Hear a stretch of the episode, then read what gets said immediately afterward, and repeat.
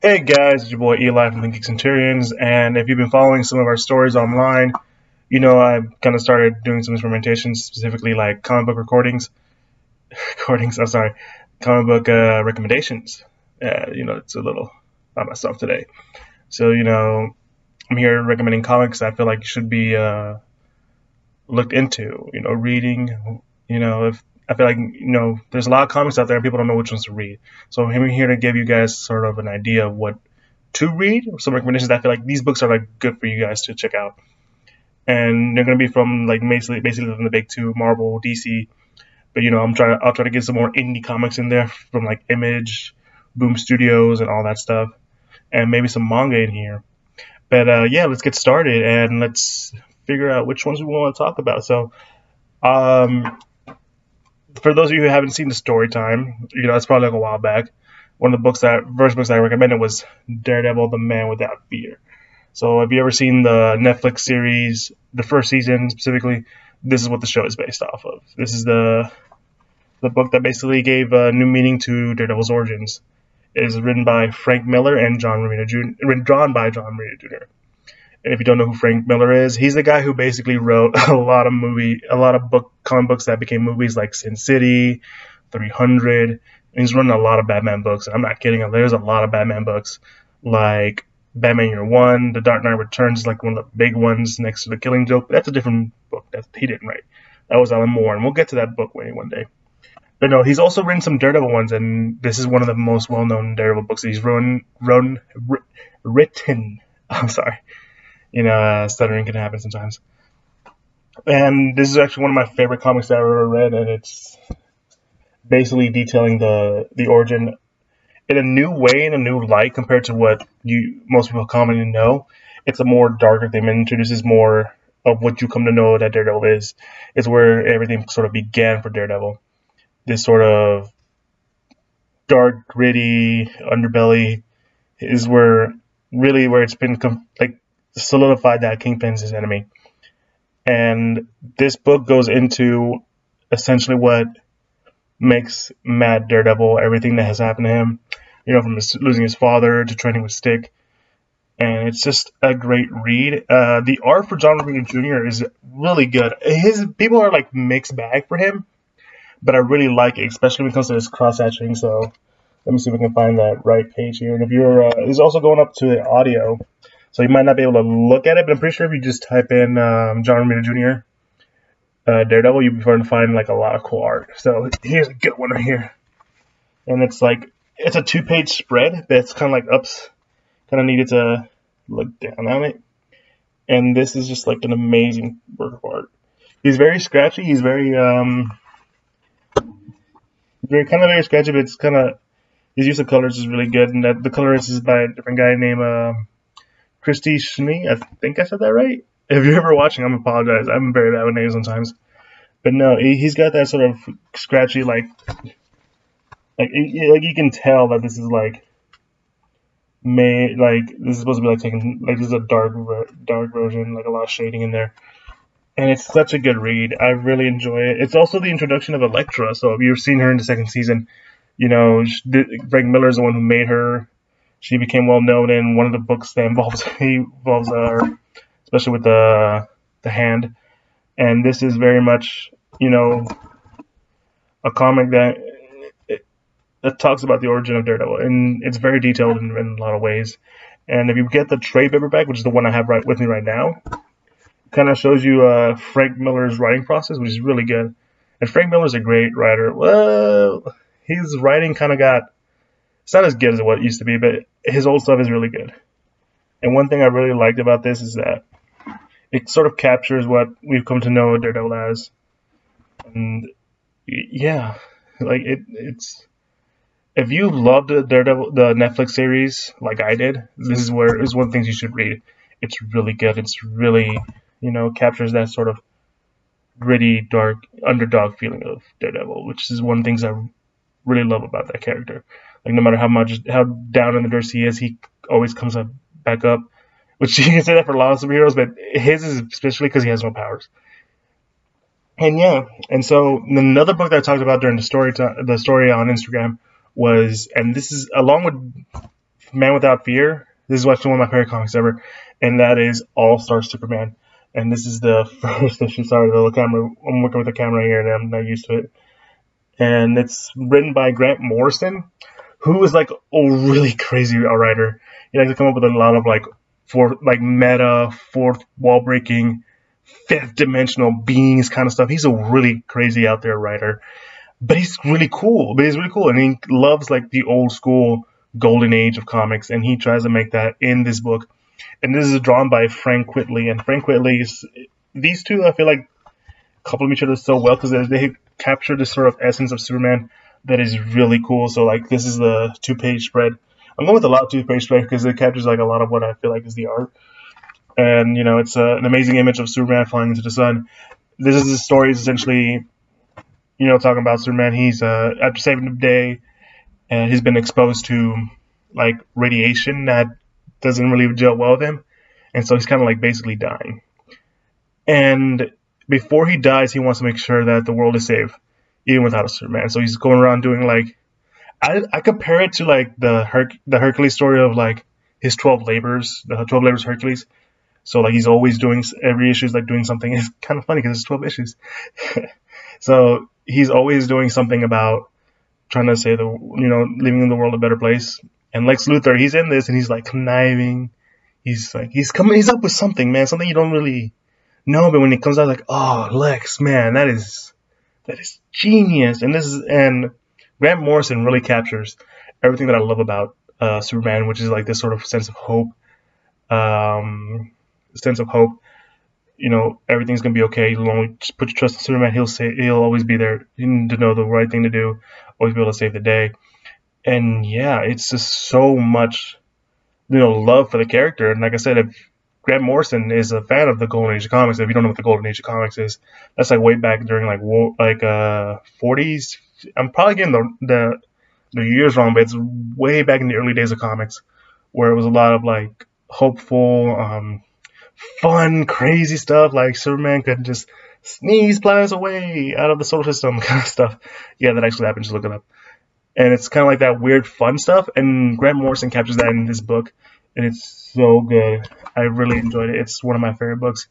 And there's a lot of moments that I feel really captures what makes Superman, Superman.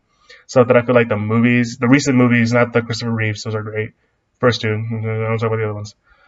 And that captures so much that I feel like these recent movies have now captured. That makes me such a huge Superman fan. And for those of you guys who've never really liked Superman, I really recommend this book. It basically captures everything that makes him like one of the best superheroes ever, and why he's like the definitive superhero. Yeah, and so like those are the two books that I talked about, but I also got more books that I feel like, you know, that should be checked out.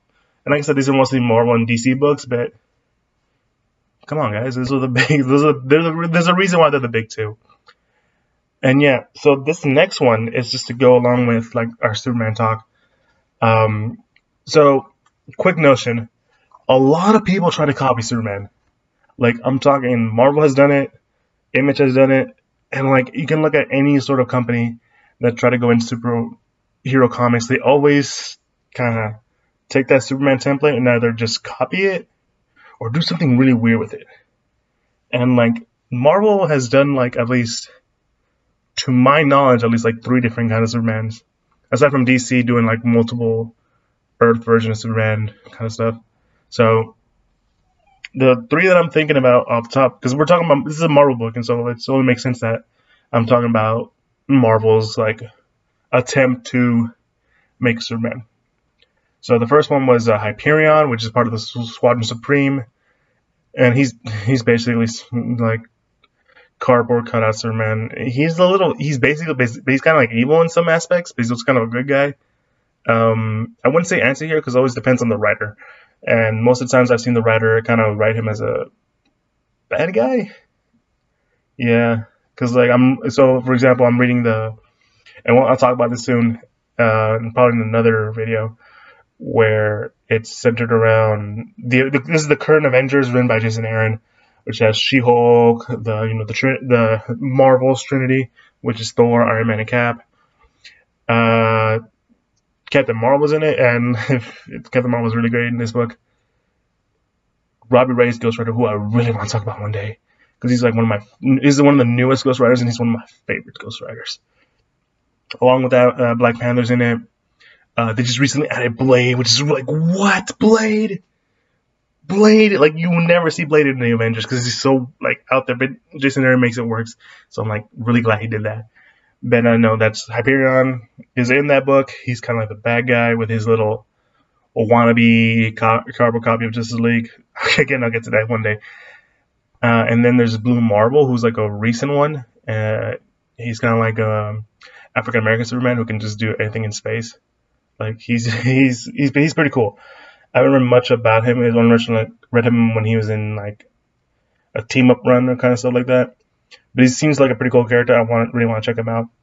But the character that I really enjoyed reading, and the character that I'm about to talk about right now, is the Sentry.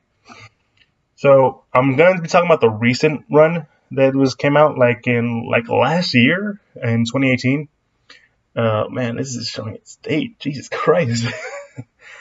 But, so Sentry is, like, take Superman, add a bit of, like, schizophrenia / multiple personality syndrome, and that's your Superman, that's the Sentry. And, like, this is one of the most interesting, like, aspects of Superman, and I think, like, the take on the Superman idea.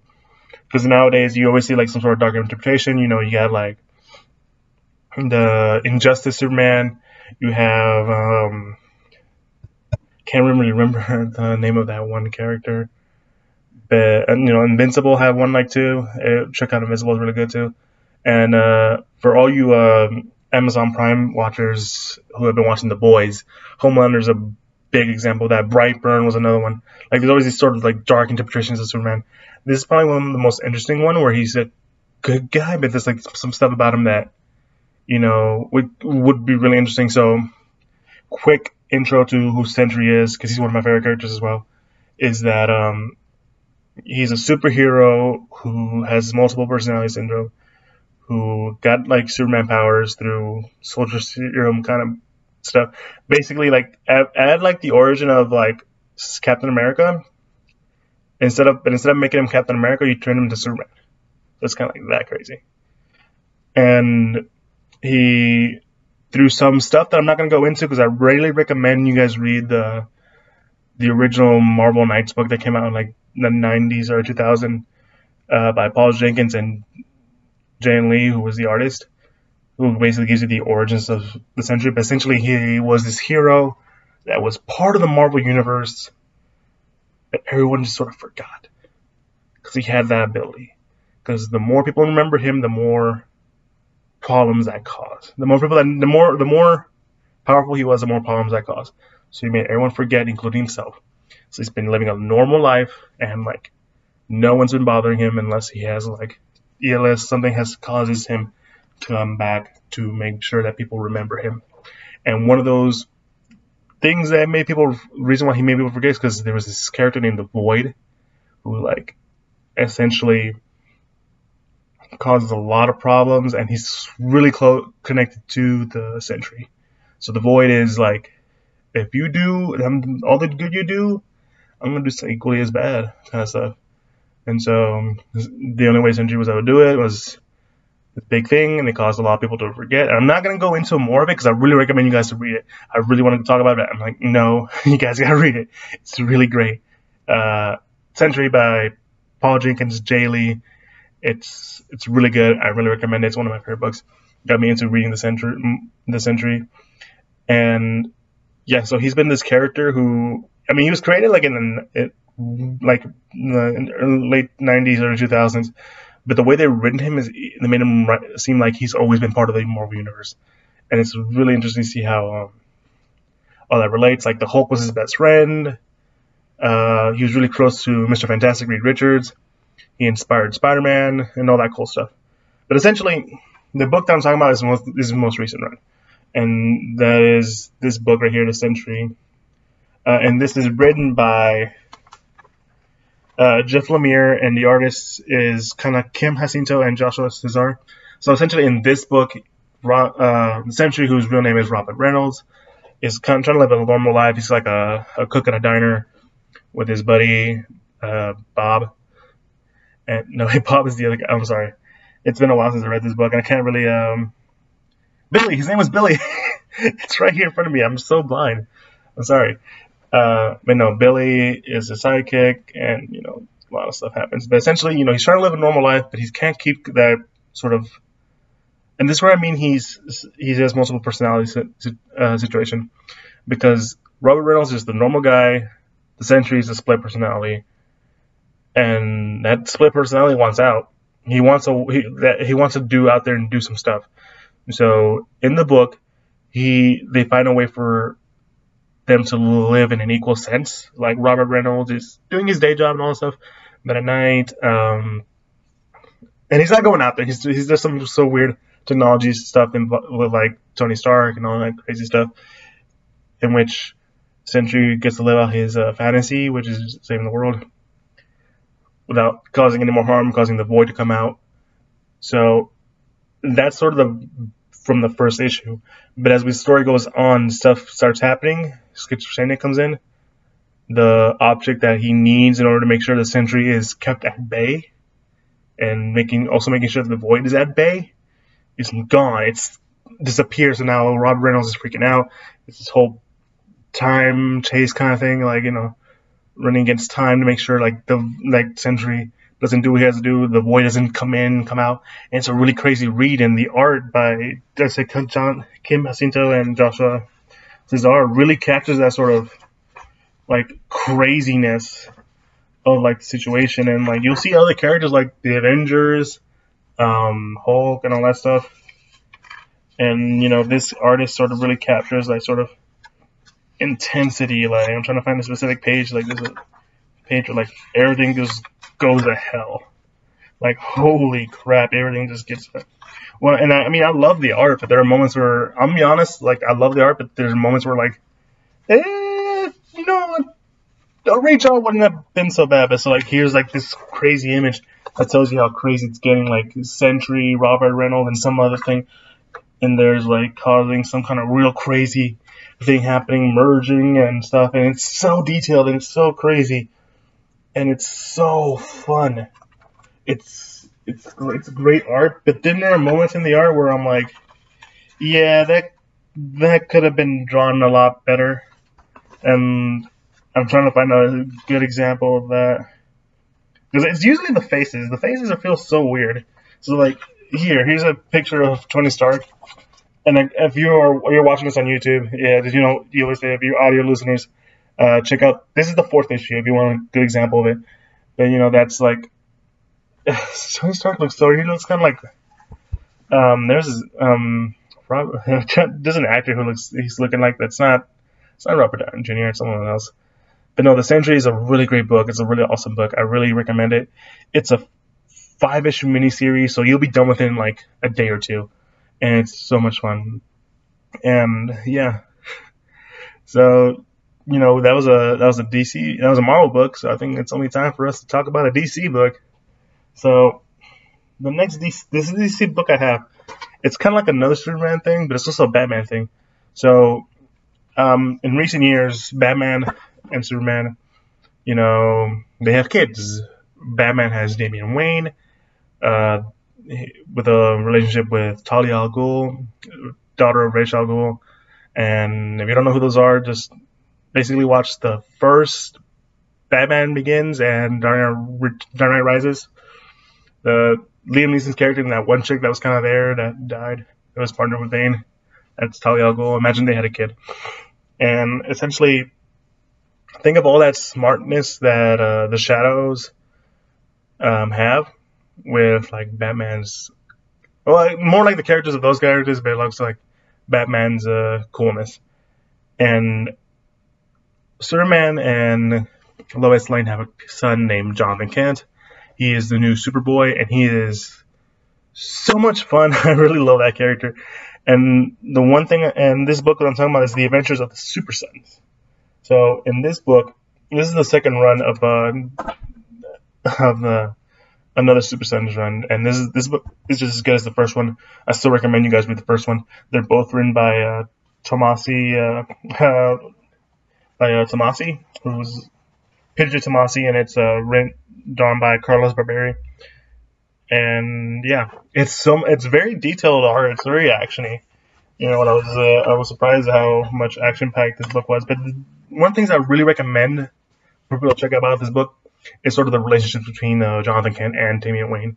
It's really like the best way I can probably put it is like that one kid who he's like the good kid who, like, you know, oh sure thing, school teach, here's an apple, and Damian's like that stuck up kid who like always gets A's and like always gets into trouble. And like it's like that weird like characterization, like Jonathan's like the simple kid, Damian's like this overly smart kid, and like they somehow work together. Like there's a moment in the book where like they're both at school, it's last day, summer vacation, and school bell rings, and it's Jonathan's like, yeah, school's over, kind of stuff. And like Damian's having a talk with his teacher, saying, yeah, I just gave you a 120-page that homework that they told me to do, that's like 5 pages. Yeah, I turned 120 pages, good luck with that. And that's how Damian is. It's the dynamic is so much fun. And Damian, like, you know, Jonathan's out there running, and I found the page really. It's like Jonathan's out there running, having fun. That's Jonathan over there. He's out there having fun, and Damian is like just having like a nonchalant talk about his paper to his teacher, saying, you know, I'm pretty sure I got an A already. I'm just like gonna give you this. And it's written. They said in the book it's like a college paper, and I'm like, dude, you don't got to do that. And there's a lot of stuff like that in this book. It's like this sort of fun interaction.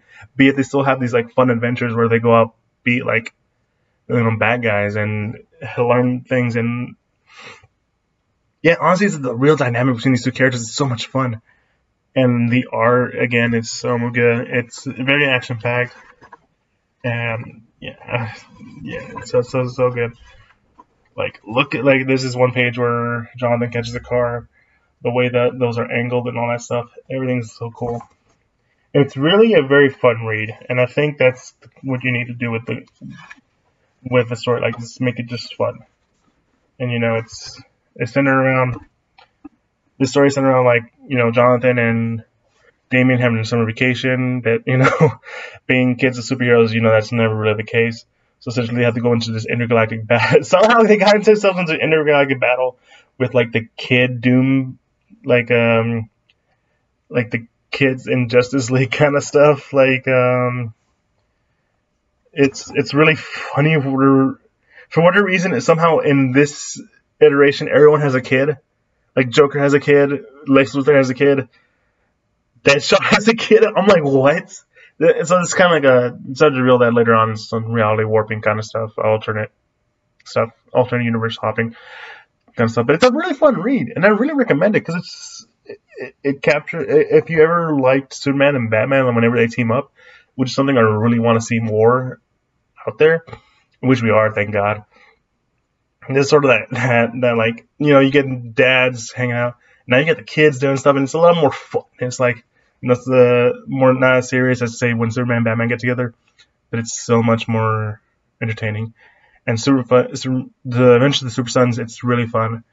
I haven't finished most of the issues. It's kind of been in my back catalog, but whenever I get to it, you know, I know I'm gonna have a fun time because I have the first 4 issues and I'm enjoying it. It's a 12-issue miniseries. It's already kind of over, but I'm going to get on it. You know, I'm already know I'm going to have fun. Everyone's been talking and telling me, like, dude, you got to get on this book. It's so much fun. It's so cool. And I'm like, don't tell me more, but it's so good. Yeah. So I got a couple more comics, but well, actually, I just got one. Yeah. It's going to be, like, mostly a 30-minute episode, but, you know, I don't mind talking more. If I have more comics to talk about, I've got a lot more. I got a good collection over there. But, you know, and I really would like to talk more about this, but, you know, we gotta get to it. So the next book is, so this series just recently finished like a couple weeks ago. at the time of this recording a couple of weeks ago. And I think this is one of the best examples of, like, if you have a hard time getting into comics, I think this is one of the best examples for you to read, so to give you a notion of how things are. So one of the things that people have a hard time reading, getting into comics is, like, the whole continuity thing. You know, do I have to read all this kind of stuff in order to get what's going on? And do I need to get into, like, this whole, like, what's the word I'm looking for? Probably hear some stuff in the background. It's because I have no noise canceling. I'm doing this at home now. It's because it's experimental. But yeah. So you know, one thing about comics is that, you know, it's, you have a character that's like Spider-Man that's been going on for like since the 60s, 70s, and yet he's like all the way here, you know, yet all the way till now. He's still kind of like out. Well, he's no longer a high schooler, but he's like out of college. He's got a job and stuff. You know, he's got a relationship with Mary Jane, but he's never really shown like progressive age, which I feel like that's it's always weird because like you read an old issue of say Spider-Man or Superman or whatever, you see them using like the technology at the time, and then all of a sudden like you read the latest one like, oh, I'm still like 27 years old and I jumped from like a flip phone to a iPod or iPhone or whatever, and yeah, I'm still 27. Like those are decades in between, and you know it progressed because I was a kid when like I was like a teenager or some whatever. I don't remember how old when that was. I feel like that was a long time ago, flip phones. But no, that's my example. So you know they never really progress in age. So until recently, this is like a mini series. It's in its own world, its own little thing going on, and this is written by Chip Zdarsky. And this book is called Spider-Man: Life Story. And essentially, this book is taking that character of Spider-Man and progressing him throughout the decades. So one book would be set around the 60s, then the next book would be the 70s, 80s, 90s, all the way to current, all the way to 2000, the 2010s kind of stuff.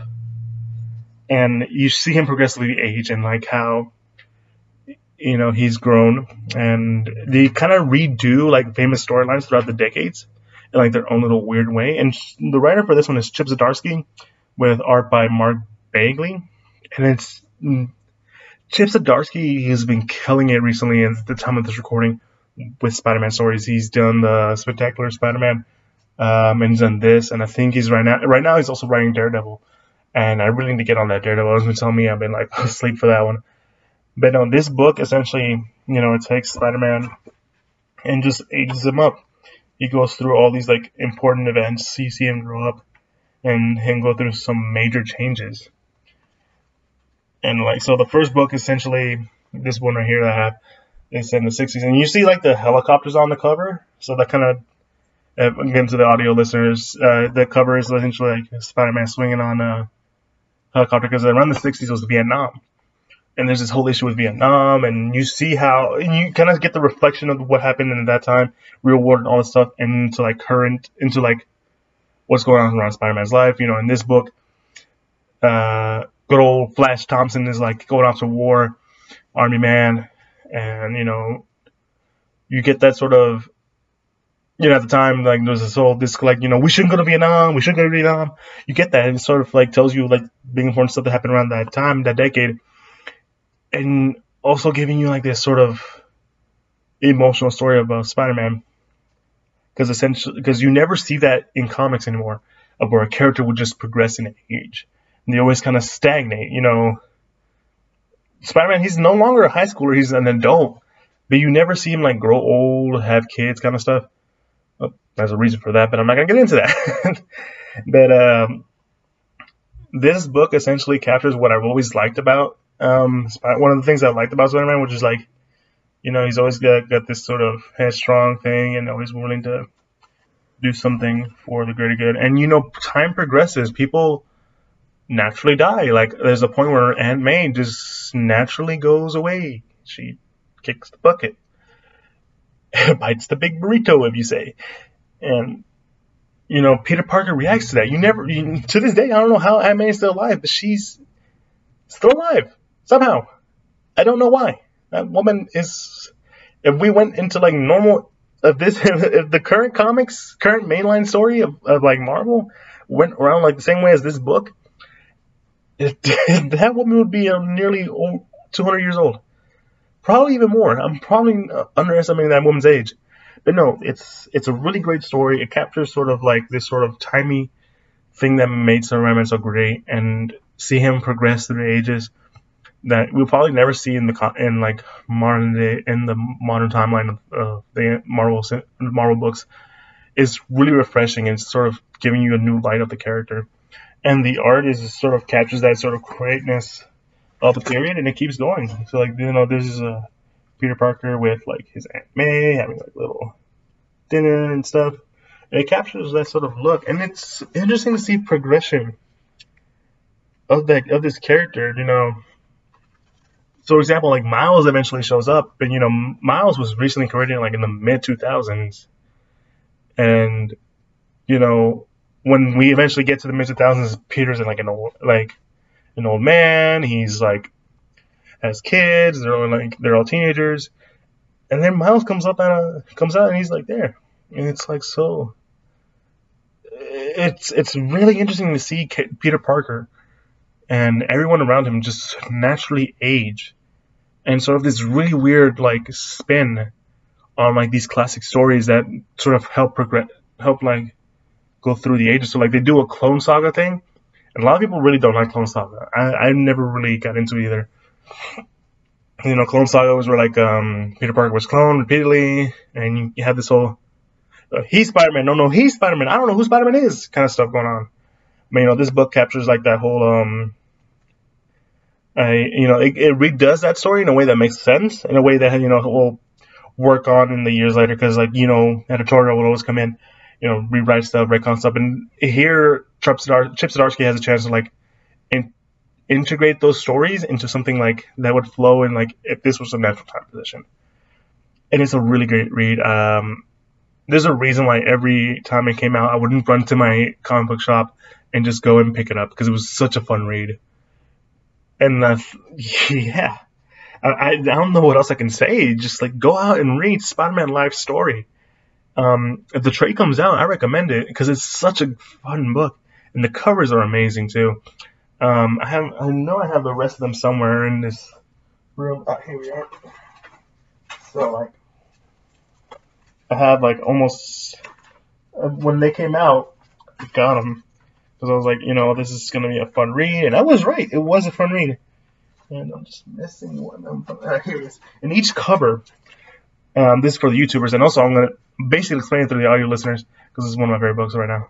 Is you know, the covers, you know, the first one this in the Spider-Man Afterlife Life Story, and it's called In the '60s because it does set in the '60s. It's like Spider-Man hanging out from a helicopter for Vietnam. Then there's the 70s where like Spider-Man holding onto like a disco globe, and like that's the shape of the Halloween thing. Let me just take it off the cover real quick. Yeah, you know this is recording. Like where he just takes it out, like, you know, it's Spider-Man, but he's like dangling a big crystal ball, like discos because the 70s. But it's like the disco is shaped as the pumpkin from the Green Goblin that he always throws at people. And then there's the 80s, which is like the whole Cold War, and it's Spider-Man like in his black costume, because around this time Secret War is going on. This is the origin of the black costume, which would, you know, be the Venom suit is in a casket, because essentially in relation to Craven's Last Hunt, which is a very well received book, one of the most famous Spider-Man books, which I also recommend to read out there.